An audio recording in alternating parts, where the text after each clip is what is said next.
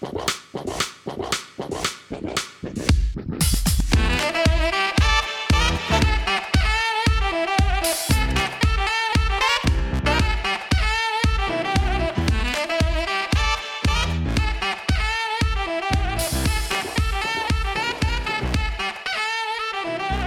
is up, everyone? I'm Michael Jewell, and welcome to Theater Greater Than Film, The Green Room, the show where we watch a piece of pop culture, very unprofessionally critique it, and then improvise one scene that kicks the shit out of the original. Believe me, as always, we will fail every single time. Before we get started, sadly, we may not be seeing Virginia in this series. Or who knows, maybe she'll show up in a post credit scene. Wink, wink. But we've got two new amazing additions to the TGTF. Yes, Ander Kateers. The man that could carry my shield any day of the week, Mr. Arfie Mansfield. Hello. Whoa, calm down, calm down, Arfie. Jeez. Sorry, I'll try to match your energy. I'll bring it down a bit. Bring it down. Uh, and also, you can call him Chris, but he's Mr. Winter Soldier if you're nasty. Chris Mead. Hello there, Michael. Very nice to be here today. I'm trying to match your energy, but I am British and I'm running out of steam incredibly quickly. Thank you. Cheerio. uh, uh, and if you couldn't tell, uh, I brought two amazing folks from across the pond to chat all about the, I think, very interesting choice for the Marvel Cinematic Universe. Uh, when we talk about a movie, a show rather, uh, that can be even faster and more furious than Vin Diesel himself, uh, The Falcon and the Winter Soldier series that just released episode one today or yesterday, depending on when this comes out.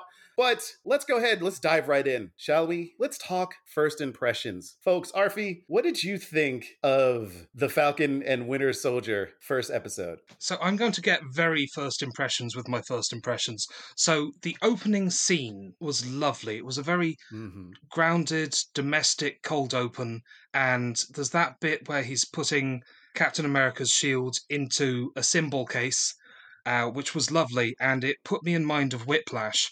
And I, I just wanted it to be Marvel does Whiplash. Um, so everything I say after this point, view that through the lens of my disappointment that this wasn't Marvel does Whiplash. I love that Marvel recognizes that superhero isn't a genre of film it's just trapping so they will make you know a heist film or a conspiracy thriller and it happens to have superheroes in Right. this I was hoping was going to be um, a, uh you know mentor goes off the rails and beats the shit out of um, his mentee. Um, and then with a very cathartic ending, but with superheroes in. And it wasn't that, and that's disappointing.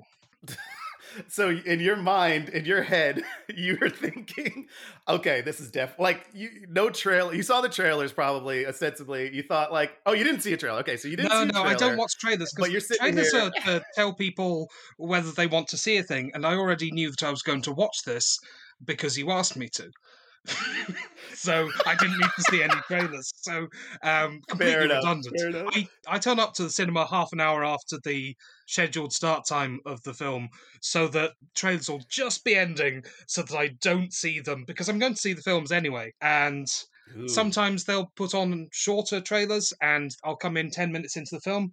And, you know, that's just a price worth paying for never seeing trailers. Fair. So, Chris, what did you think? First impressions of this? And by the way, just so everybody's clear out in the audience, this is not Whiplash. So let's just wipe that out right now. It isn't Whiplash.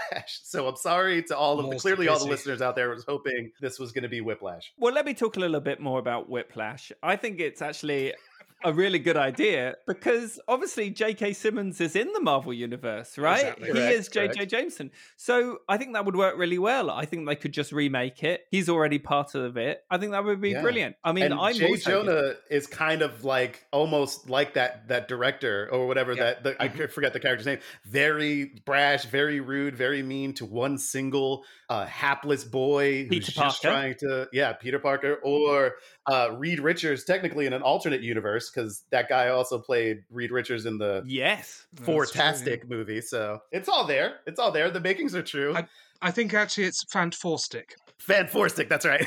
Mhm. I think Fortastic sounds better somehow. I Oh yeah, know. it does, uh, and that's why they didn't go with that. Uh, they decided to come up with a name that was as bad as the film was, uh, which is unfortunate because sometimes you have terrible names like that. Like Sir Sevenon, um, the David Fincher film, um, is a terrible name, but a very good film. Um, though it does have Kevin Spacey in it, so I suppose we just didn't realize how terrible it was because it seemed like a good film at the time. So there we go. It He is actually a is a terrible though. film. I- I That's know, another but- podcast for another day, by the way. yeah.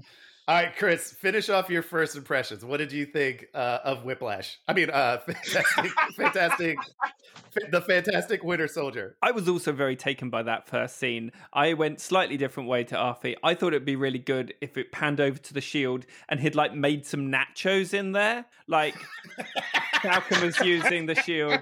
There's like a dip in the middle, loads of tortilla chips around the outside, and that would be. I think that would say something about his character if he was using Just Cap complete Shield. disrespect of everything that the shield represents. oh gosh.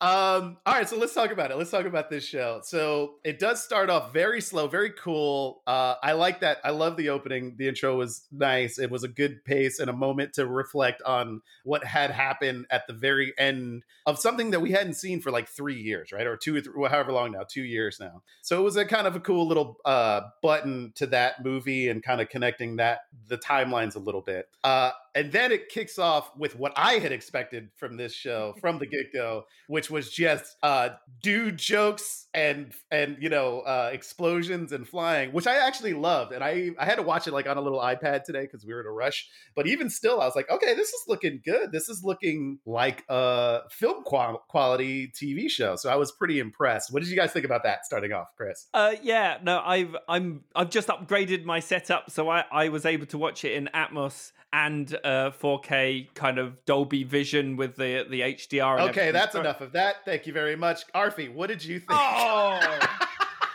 Um, so I'm I'm watching with my old setup, so it's it's just a 32 inch screen and uh, just the built-in speakers. So um, I didn't get that same thing out of it, but to me, yes, it did remind me of a film. It felt very filmic. Unfortunately, the film in question was a Captain America film and not one of the good Marvel Oh, yeah. films.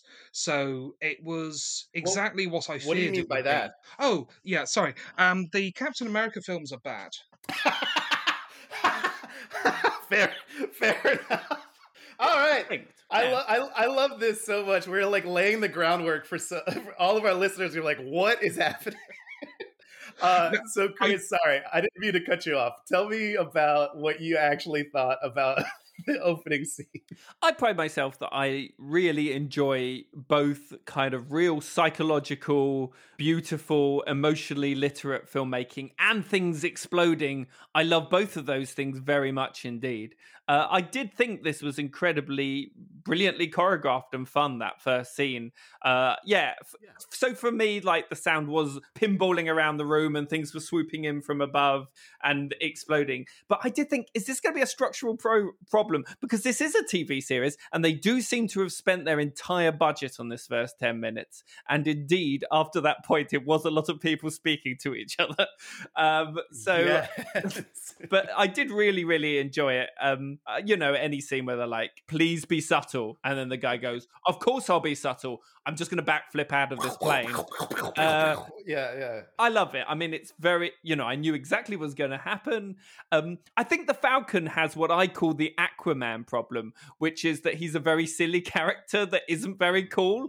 And I really enjoy the way modern interpretations of both of those characters are desperately trying to make them cool. Like the original Falcon was just in a leotard with feathers up his arm. Yeah. That was like what he And he could do. actually talk to birds. Like he Yeah. can liter- literally commune with flying animals.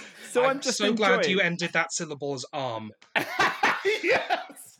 Didn't Yeah, know where you were flowers going stuck with up that. his Uh, arm, good, lovely. Um, lovely. um, um. So yeah, I kind of agree. It, it, what I was uh, kind of quickly thinking about after watching this episode was uh, I we knew that this is going to be a Fast and the Furious type show. It's going to be way different than WandaVision, which I think was a an, an exceptional show and so interesting and so different and so unique for this genre. Uh, but I was happy that we got this too because this genre serves this type of thing well as well and shouldn't be overlooked just because because it's like silly, you know, uh shoot 'em up stuff. But even still, I think they played this show, this at least episode one, really well. Like I liked learning more about Bucky and and we'll talk about that in a second, but his sort of uh, uh demons from being the Winter Soldier, and I thought that was played to to some benefit. And I like that the Falcon uh comes back and he's kind of like living that black experience in America lifestyle, which is an important conversation to have. So I thought like they didn't just say we're going to be quippy and shoot shit like but instead there was also moments where we're we're learning about these two people much like WandaVision outside of the world of the Avengers or you know the the the, the lens of the Avengers. Go ahead Arfie. So I'd just like to compare it first to WandaVision and then because you brought it up to the Fast and Furious franchise. So okay. I found it interesting how it plays out compared to WandaVision, because um, as I understand it, this was made first and they held it back until after WandaVision, so that would be the first of this new run of TV series. And it's very different in how it plays out. Whereas WandaVision, they dropped two episodes at the start because they wanted to get people into it and because it was weirder at the start. Whereas this is very very conventional MCU stuff, very particularly early MCU. So um, very similar to the early uh, Captain America films.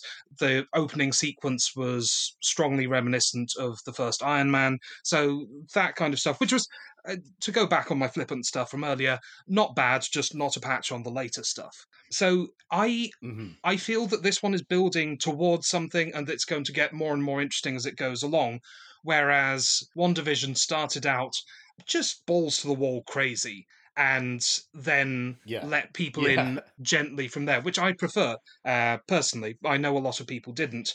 So I think this is one that is going to take longer for me to get into because it hasn't got to the interesting bit yet.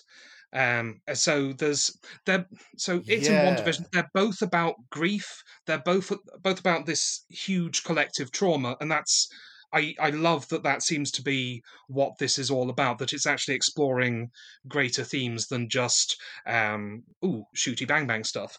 But so far, it, it strikes me that everything is pretty much the same. That uh, after five years of people being disappeared and then they come back, two huge traumas in fairly swift succession, it seems that the politics and the economy of the world is pretty much the same as it always was, uh, by which I mean for the past 40, 50 years or so. Um, you know, it's this uh, neoliberal late stage capitalist uh, setup, and that that seems to be unchanged, and that is it's my fear that it's going to carry on unchanged, and I, it mirrors my fears for how we will recover from COVID. That we won't learn the lessons, that we won't have that kind of post-war recovery that we had in the 40s and 50s that led to such boom times for certain parts of our countries.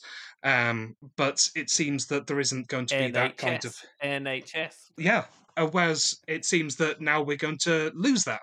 Uh, we're uh, we're going to lose the NHS because it's been systematically dismantled. So we don't have that same kind of hopeful future that we had after the war. And so it strikes me that there is an opportunity for them to reinvent this world. But if they do, it will become strikingly different from our own world. And that makes it less easy to get into. It's less immersive because it would end up being, I'm not saying it has to be some kind of socialist utopia or anything, but if they're acknowledging this huge set of changes from you know the last two Avengers films, each of which was as huge and traumatic as the last, we have to acknowledge that the world would need to change in ways that would make it unrecognizable from our own. And having people who can fly is not a big enough change for that to be interesting to me. Okay. I Go ahead, think Chris. I think Arthur has, you know, put it really eloquently. Uh, I would say though, did you not notice the bit where the Falcon's backpack lasered the rotor off a Yes. helicopter? Thank you, dude. Oh Thank my you. gosh! I mean, it was smashy, smashy, bangy, bangy, a whole bunch, and it was Mhm. great. What are you talking about? There was there was a getting into a a plane while it was flying, which um, again puts me in mind of the Fast and Furious films, and Flying also squirrel the, suits. Flying Mm. squirrel suits. Oh, Um, um, I have something on the flying stuff. squirrels. Uh, squirrel suits, right? They were winning against the Falcon when they were in the plane. They were like, "Okay, we're we're on top of him. We're beating him up." And they were like, "What was their next tactical move? Let's jump out of the plane so that he can have all the advantages of his super fast suit, and all we have are these giant pajama things." Like I was Mind like, you, they they took the time to put on those winged suits while he was, I guess, asleep for ten minutes or something. those suits, you can't put that kind of stuff on quickly. But didn't he blow up the plane? Didn't he, you know, murder whoever was left inside there? Uh, he murdered so many. There's a people lot of murder that in film. this. Yeah. actually. There's a lot I- of murder. killy. I'm not on board with the murders. Um, I say what you like about Batman, but he doesn't do murders, and um, unfortunately, his films wrong tend to be terrible these days. Tim Burton's Anyway. Batman. Yeah. did. Uh, Tim Burton Batman did kill, yeah. But Yeah. anyway, that's a, that's a, also another podcast for. but I, I kind of want to circle back, Arfi, on something that you did say because I think there is a, an interesting theme that is starting to emerge uh, around grief, Mm. uh, as far and and the grief of the world that we live in, grief of the world that they live in, I guess, uh, grief on the people they've lost. Because I think starting with Far From Home, the Spider-Man movie that came out directly after Endgame, it was very, very, very much a reflection of grief on losing Tony and losing his father and then WandaVision being the grief of losing his loved one, and now this one sort of being the grief of losing Captain America and or losing that rock that you had, uh, this stalwart thing that you knew was immovable and unbreakable, uh, like the world that they had lived in before Endgame, like the world that we had lived in, quote unquote, before the pandemic. So I think there is a common theme and a common co- conversation around what you're talking about, which I think will be really interesting to play out in this world they kind of luck like i wouldn't say luck it's not luck but the pandemic happening Mhm. kind of uh so easily mirrors the world that endgame lives in so it kind of makes it very easy for the writers to have that conversation uh and reflect on the times that it's in which is kind of interesting it's kind of cool Yeah, they get that resonance for free. I, yeah I think sure. I think that whole arc with Tony, um, spoilers, dying, um, is um, is is really fascinating because the it's weird to think that Iron Man three was quite as long ago as it was. It was one of the early ones in the franchise. I think it was you know, ninth out of twenty two or something like that. And and yet his presence hasn't diminished in that time, and it's more interesting him as a mentor you know, to Peter, for instance, and then giving over to the next generation um, in much the same way as the plot of Cars 3 goes. Spoilers. Um, Cars 3, Cars surprisingly, uh, yeah, it's also on Disney Plus, so I know you have access to it. You have no excuse. Um, after Cars, which wasn't great, and Cars 2, which was actively bad, um, I shouldn't have gone to see Cars 3, but I did. And it's all about this racer who had his time. He was the hotshot young thing, and then he's gone out to pasture a bit and he he's got a protege who is you know she's his um engineer or pit stop type i think. I i'm not sure what the terms are because i don't know anything about the world.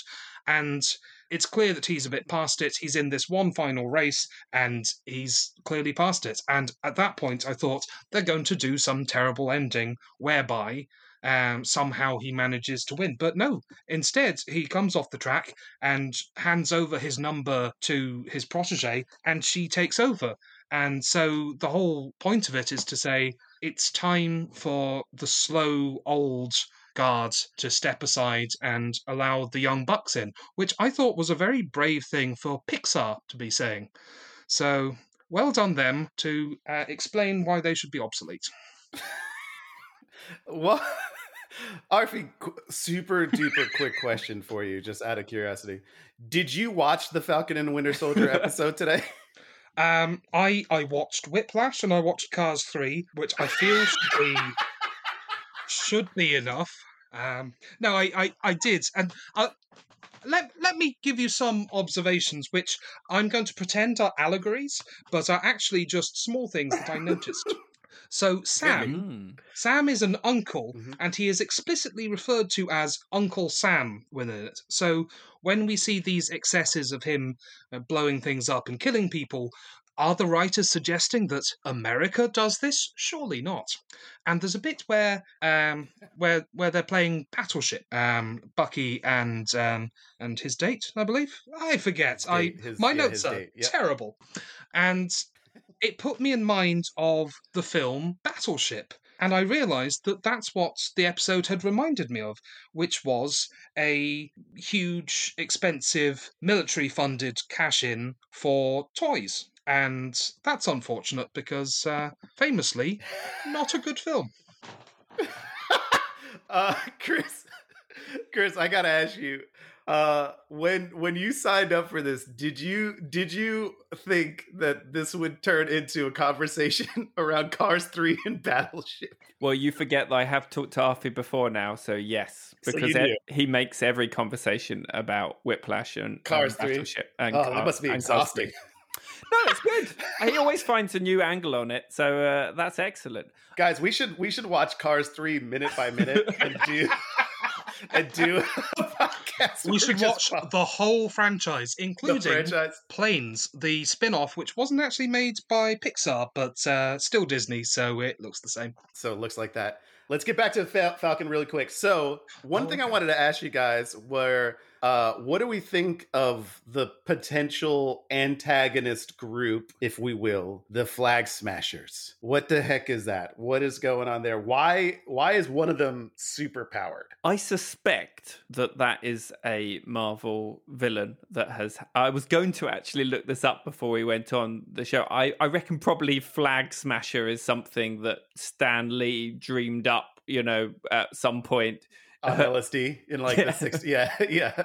Um, I don't know if that's true, but I really like the idea in the show, which is that after all of these people disappeared and came back, they've had enough of borders, they've had enough of countries, Mhm. they just want a unified human race. I guess once you know that there are alien races that want to come and destroy the entire planet, then you can see how people would think maybe we shouldn't be warring amongst ourselves. Maybe we should band together and actually maybe, uh, yeah, look after each other. So yeah, it's like I- Independence Day, sort Yeah. of. I'm always I enjoy I enjoy an, antagonists that have a, an interesting point of view, and that idea of no more borders, no more flags is is interesting. I think. What do I you mean, think at the the end of other antagonist, the therapist?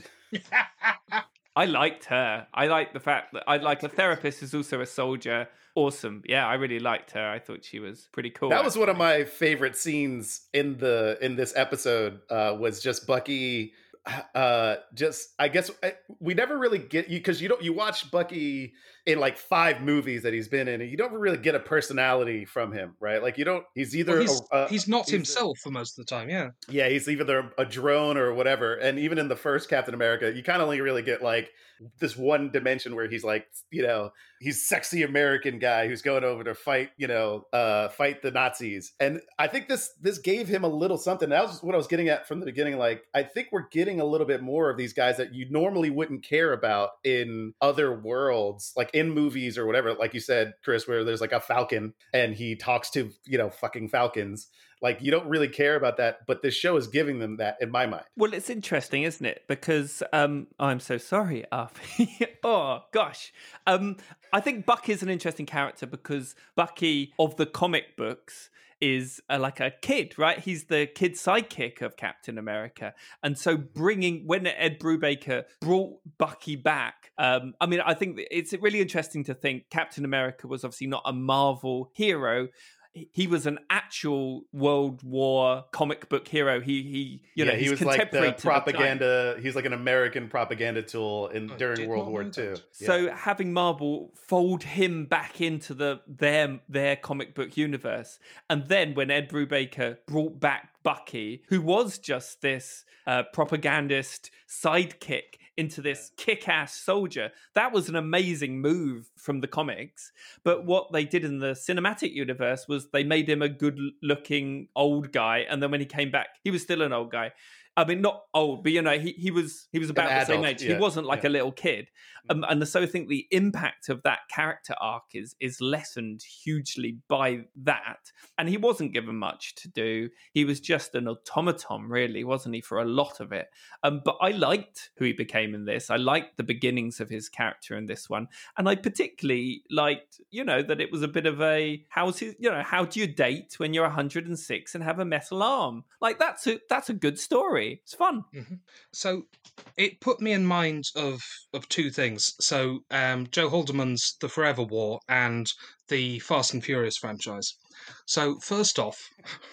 Uh, the Forever War, uh, for those who don't know, it's a novel which is about this war that's out on some distant planet.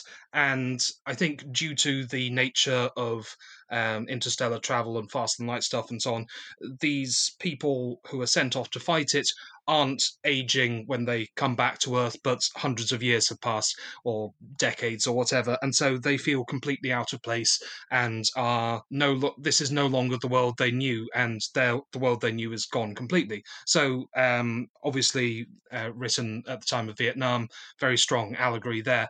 We seem to be getting something very similar here, which is lovely uh, because you've got both both Sam and Bucky. They have come back from something unimaginable into a world that, on the face of it, hasn't changed, but to them is alien in many ways. That this is. Mm-hmm. Things have changed not at all, and yet more than they you can possibly imagine, which is a wonderful setup. I really want to see how the two of them um, interplay, and I hope they they will butt up against each other because that to me is more interesting than um, going up against the enemy. So Wanda against Vision was far more interesting to me than Wanda against um, Kathryn Hahn, whose character had a name that I don't know. Um, but the, Agatha. Having, oh, I wasn't going to even save you, you, on that. I was just going to let it go. No, no, um, that's that's fine. Um, it was Kathryn Hahn all along. Um, so I I love that thing where these two sides are irreconcilable, and you don't want either one to lose because you love both of them. Like you don't want any harm to come to Vision or to Wanda, but they they they can't both win. So it's it's like that antagonist win, thing yeah. that um, the MCU is getting towards, where like um, Killmonger, where you know, as everyone points out, he's not wrong. Um, it's so you have these you're invested in both sides so that's more interesting to me than if they're up against some supervillain and in many ways the fact that uh, the source material has all these supervillains is somehow holding it back. I think, I think superhero films are held back by the source material because people will feel betrayed if you don't put in that kind of stuff. And I was talking to a friend recently about uh, the original Fantastic Four movie, and by that I mean the the Chris Evans Michael Chiklis one, um, in which you have these well-rounded characters, fully rounded and um, given depth as of a serious film. And then when they're in costume, you've got Michael Chiklis saying it's clobbering time, which his character wouldn't say. It, but you have to have the catchphrase in there, and the same way that. Um, yeah, you've got to do it the Andrew Garfield uh, Spider-Man films, you have him being, you know, very emo, angsty, moping, and so on. And then as soon as he's got the costume on, he's quipping the whole time.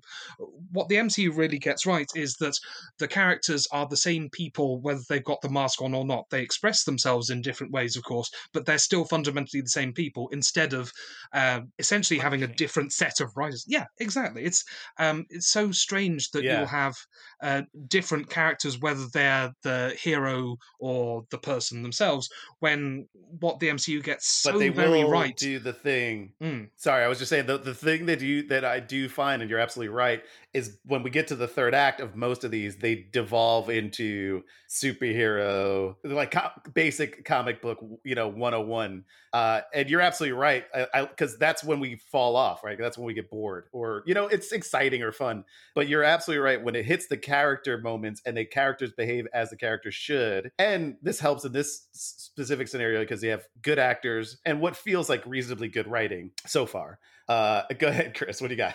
Uh, can I talk about Falcon's sister? Because she, I think, was my favorite character. Yeah, let's Um, talk about it. I wanted to ask you about that too. Yeah, go. Uh, I think she was brilliant, and I really liked uh, that. I really liked that she called. She she said you're always up in space fighting Doctor Space Cape or something, which I thought was that was one of my favorite lines. I was very interested in the the fact that they were going to talk about financial situations and and all of all of that stuff. Um, I do think it's slightly undercut by the fact that the Falcon, you know, Sam knows Pepper Potts, and Pepper Potts probably has enough money behind her sofa to just make this whole problem go away. And I get that he's proud, and I, Yeah. you know, but I, I really feel like probably there is a way to keep that boat just by asking his billionaire friends. Yeah, I think the the thing that they were trying, and this is in my head, the, the, what I took from this is they were trying to have a grounded Black experience conversation Yeah. within the uh, fucking superhero show where people just come back from being blipped. So they had to sort of you have to ignore that because you're absolutely right. Like as Avengers, clearly one of these dudes has like you know somebody could talk to somebody, uh, you know, in the in the supply chain and have a conversation where they get some money. But this is how billionaires are. Uh, they could save everyone's boat, and they don't. That's true. So, Thanks, um, Jeff Bezos. Uh, or Pepper Potts to give him Who, his real the way, name. Jeff Bezos does feel look like he is uh, a a villain of some kind in some sort of uh, like Bond film or something. Well, yes, I mean, you have to be And a that's a Bond villain to a certain extent. For another day. Last question. We're going to talk about the one last antagonist really quick. That person being U.S. agent or yeah. the new Captain America. Mm. You know, which I think is an interesting thing too, because they hired Wyatt Russell, which is Kurt Russell's son, Oh, I didn't which know is kind that. of a cool little Easter egg. And they had that one shot at the end where he kind of looked like him, but he looked like a mopier version of him. I don't know if that that makes sense. It didn't. It kind of looked like a Bizarro Captain America, which I really loved. Uh, so, what do you think is going to happen there? What who? What is U.S. Agent? What is Captain America? What's going on there? Well, I mean, I know a little bit about that character in the comics, so I imagine it will go that way. Um, so I'd be quite interested if you if you both don't know that, what you think. I know nothing. You know a lot, actually. I've, I've come to learn. Okay, well then, um, I I will speak my ignorance loudly, uh, for that is what people like me do. So, um, I I have no theories. Um, I just want to see how it unfolds. I I don't get this whole whole thing that as soon as something happens on TV, that everyone has to have a theory, and that there is. So, okay, this puts me in mind of two things. So, The Sopranos and the Fast and the Furious franchise. So, first off, the ending of The Sopranos. I love that it's a mystery. I don't see it as a puzzle that we have to unpick. It's much more interesting to me that we don't know than that there is a right answer that the genius writers came up with and just aren't telling us because they put it all in there. It ends where it ends. And the fact that we don't know what happens next to Tony is important.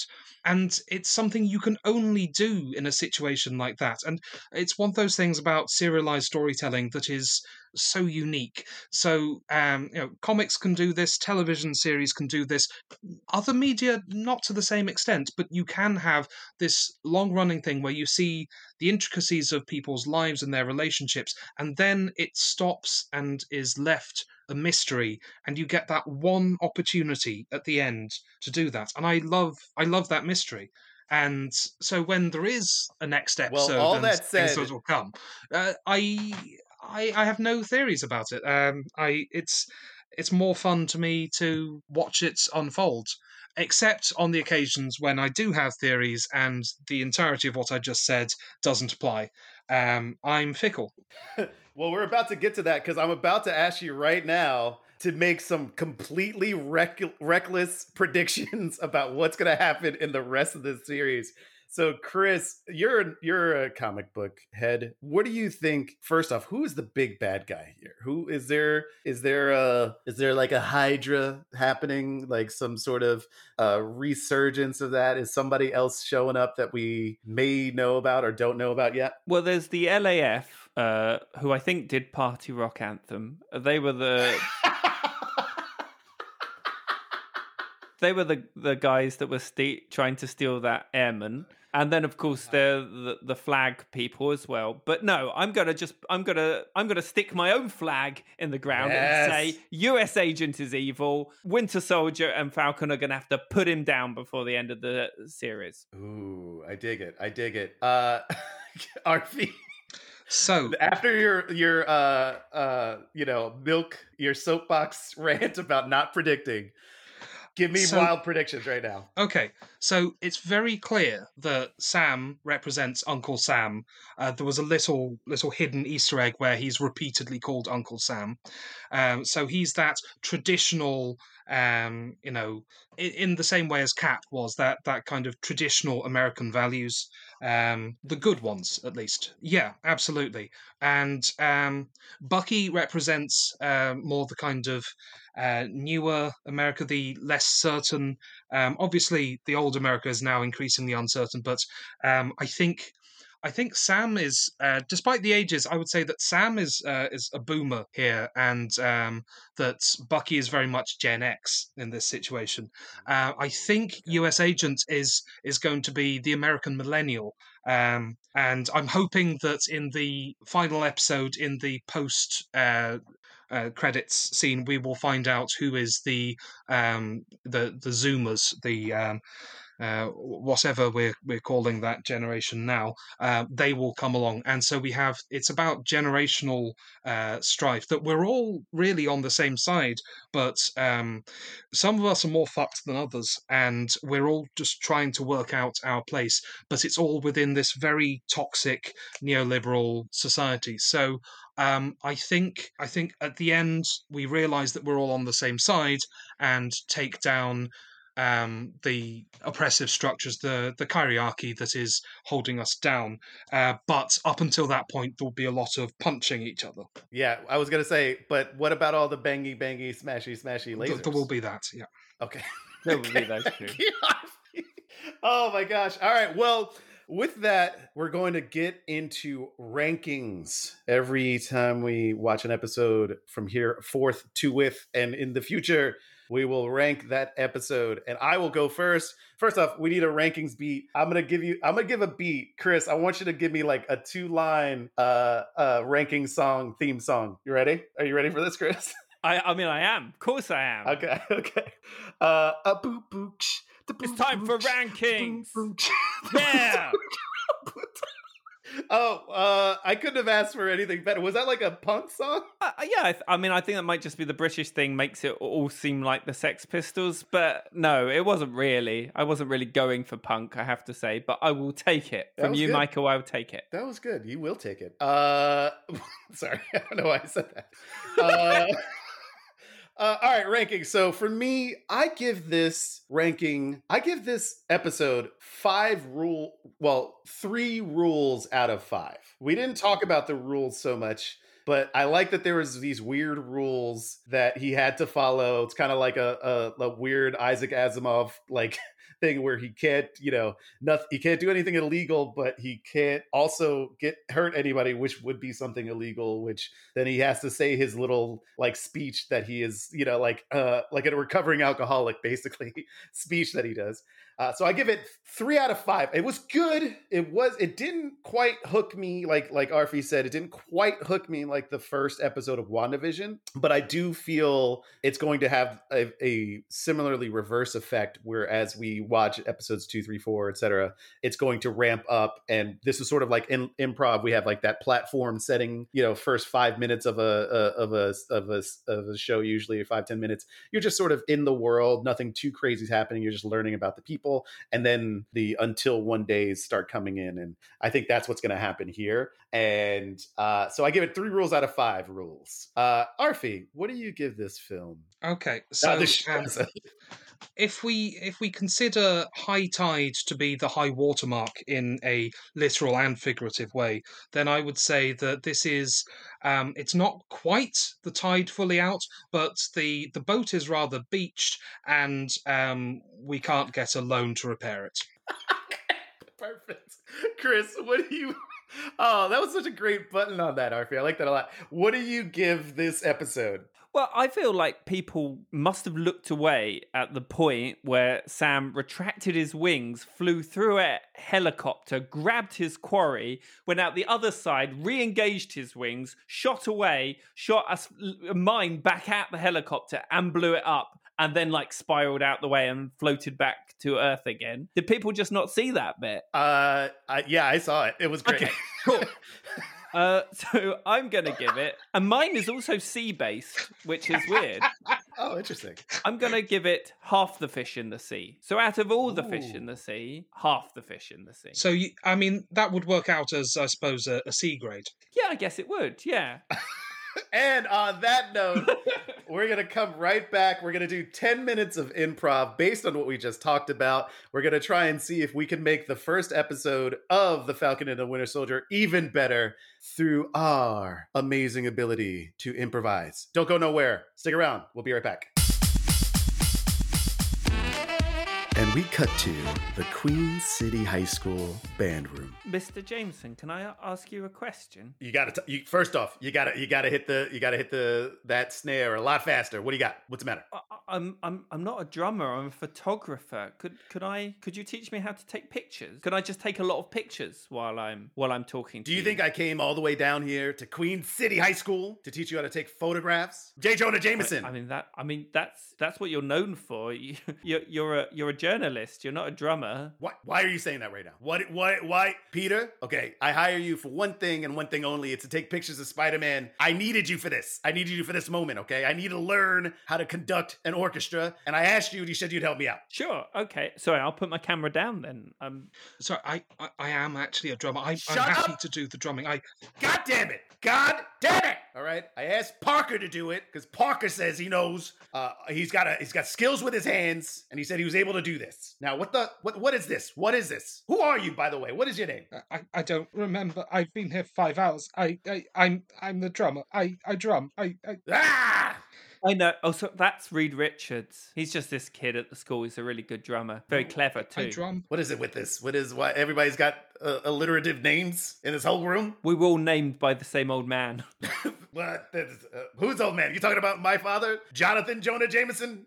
He's, he's just this guy. He, he, I think he might be like a shut up! janitor at the school. Shut something. up! Shut up! All right, listen. I got a, I got a bone to pick. Okay, you know that the Daily Bugle is my pride and joy, my baby. But the goddamn Times, the owner of the Times said he could conduct an orchestra better than me. I'm so sorry about that, sir. You don't look sorry. You're not hitting the snares hard enough.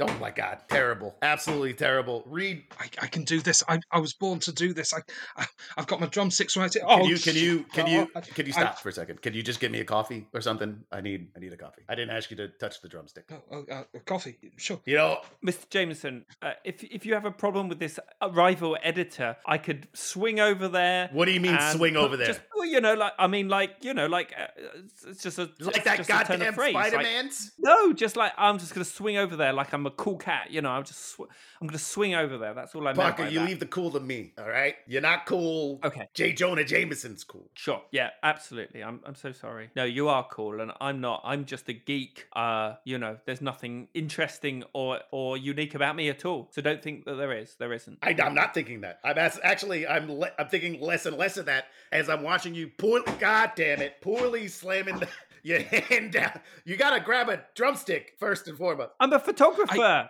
I, I, I got you the coffee, and I heard you saying you wanted it cool, so it's a very cold coffee. The only way I drink coffee is uh, pitch black and ice cold, lukewarm at best. Thank you, Reed. That's Hey, what it Reed. I, I, I I noticed that you got the coffee without actually leaving the room, though. Did you see that, Parker? Yeah, I did. He just his torso stayed where it was. His arms just went off to get the coffee. I, I think that's a stretch. Yeah, I It think so. was. I no, I you must just have assumed I was here because you, you were busy uh, talking. I presume I wasn't here, and I I left. Um, y- you couldn't see me. Um, you know, I, it's as though I was invisible. But no one's invisible. People aren't invisible. Are you? Yeah, that's not a thing. Yeah, are you friends with that old bastard, son of a monster, whore of a man, Spider Man?